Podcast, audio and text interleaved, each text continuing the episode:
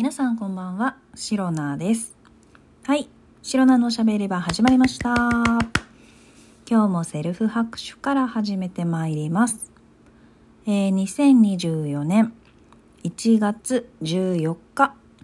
第300回目の配信でございます。はい、えー、シロナのしゃべり場、無事300回目の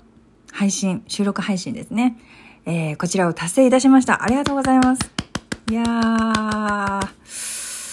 はい、ありがとうございます。あ、あ、すいません。皆さんなんかそんな立っていただいて、あの、お座りいただいて大丈夫ですよ。すいません。ありがとうございます。本当に、あの、そんなにね、あの、喜びというかなんか、あの、ね、本当に、あ、あ、2階席の方も座っていただいて、本当にありがとうございます。皆さんなんかもう、本当にそんな立ち上がらないで、喜びをね、あの、体全体で表現していただかなくても大丈夫です。リスナーさんの目、あ、すいません。嬉しくて。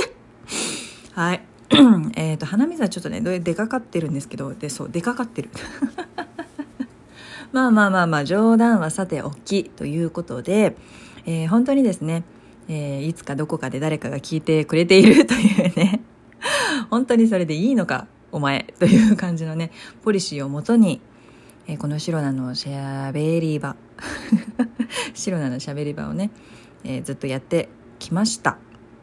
で、本当にね、えー、去年の3月15日に初めて収録配信を配信して、そこからですね、ずっと、えー、毎日毎日毎日。もちろんね本当にねあの一日も休まずに配信し続けたかったんですけれどもまあ、えー、今回に関してはね、えー、2023年に関してはちょっとね、えー、途中でね2日ほど23回ぐらいちょっとお休みしてしまった回があったんですけれども。まあほぼほぼ毎日収録配信をしてきましてまだね1周年までは数ヶ月あるんですけれどもえー、無事ですね、まあ、100回目200回目とさ、えー、毎日配信をね続けてきましてで今回ですね300回目の、えー、配信ということで本当にね記念すべき日のはずなんです。はい。で、えー、このね記念すべき300回目の収録配信の際にいろいろねまあ話そうと思っていたんです。で何を話そうかなと考えてはいたはずなんですけれどもいやーなんとこれはまたびっくり。はい。は何を話したらいいかわからなくなりました。すいません。そうなんです。あのまあ今までやってきてこうだったああだったっていう話をしようかなとか。これからこういうことしたい、ああいうことしたい、こういうことを目指していきたいっていうことを話そうかとかね。なんか今までのこと、これからのことを話すべきなのか、それともこの300回目を迎えて今どんな気持ちなのか、シロナの気持ちをね、あの、正直にお話しするのかとかね、いろいろ考えたんですよ。で、いろいろ考えた結果、なんかどれもね、シロナっぽくないなと思って。いや、あの別にいいんですよ。いいんだけれども、せっかくのね記念すべき回だしそれでもいいと思ったんですけれどもあのなんか自分らしくないなって。これ本当に私の感覚の問題なんですけれどもなんとなくねなんか違うなうーんって思ったのでやめます。で、なので、まあ、だからといってね、この、早々にね、切り上げて、まだね、あの、4分ぐらいしかこれおしゃべりしてないんですけれども、あの、4分でね、こんな記念すべき300回目の配信をね、えー、やめてしまうということはね、うーん、ちょっと、うん、なので、今日あったことというか、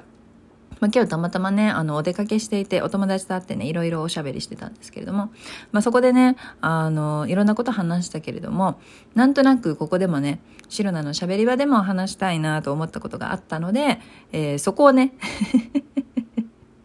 もういつもと変わらない話ですよ。それを、えー、お話ししていく、シェアしていく感じにね、していこうかなと思います。はい。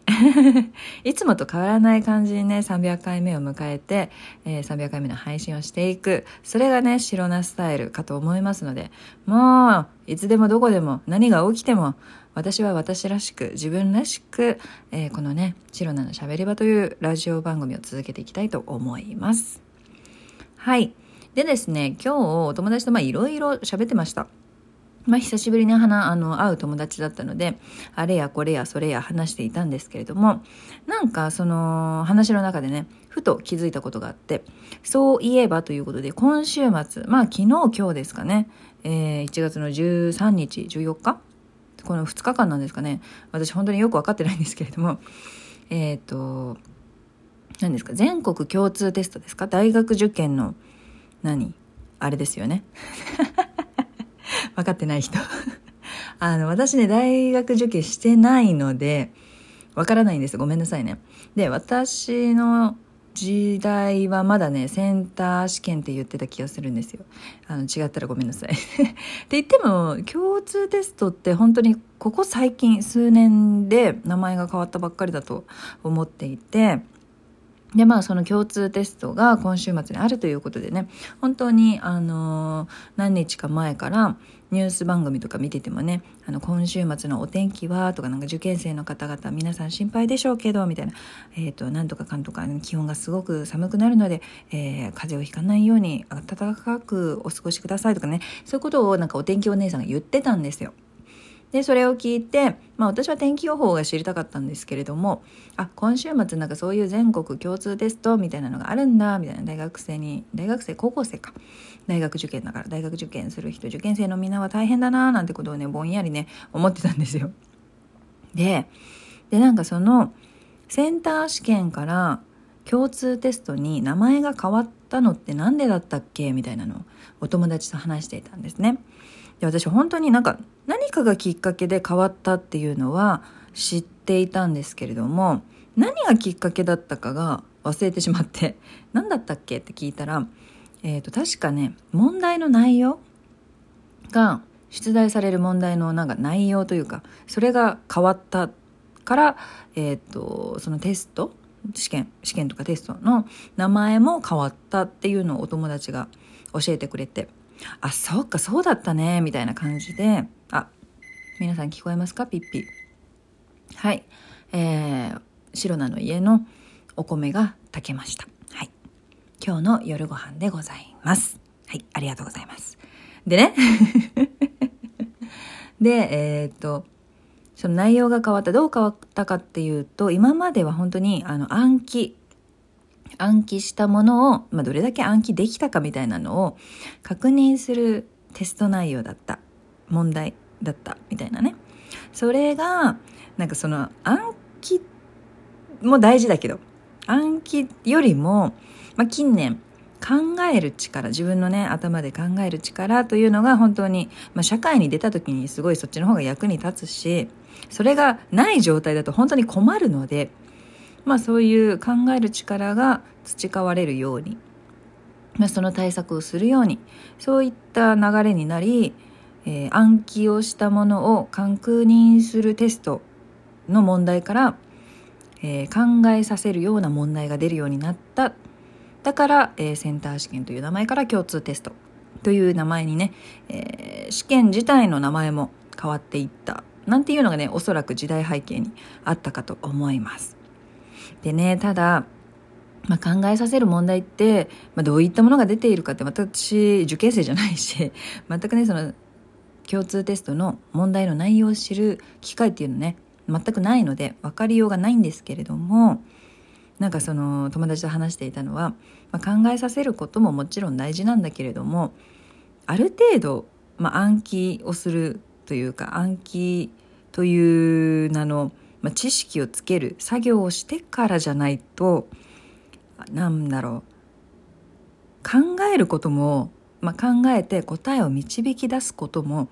できないんじゃないかなんていうね、えー、話をしておりました。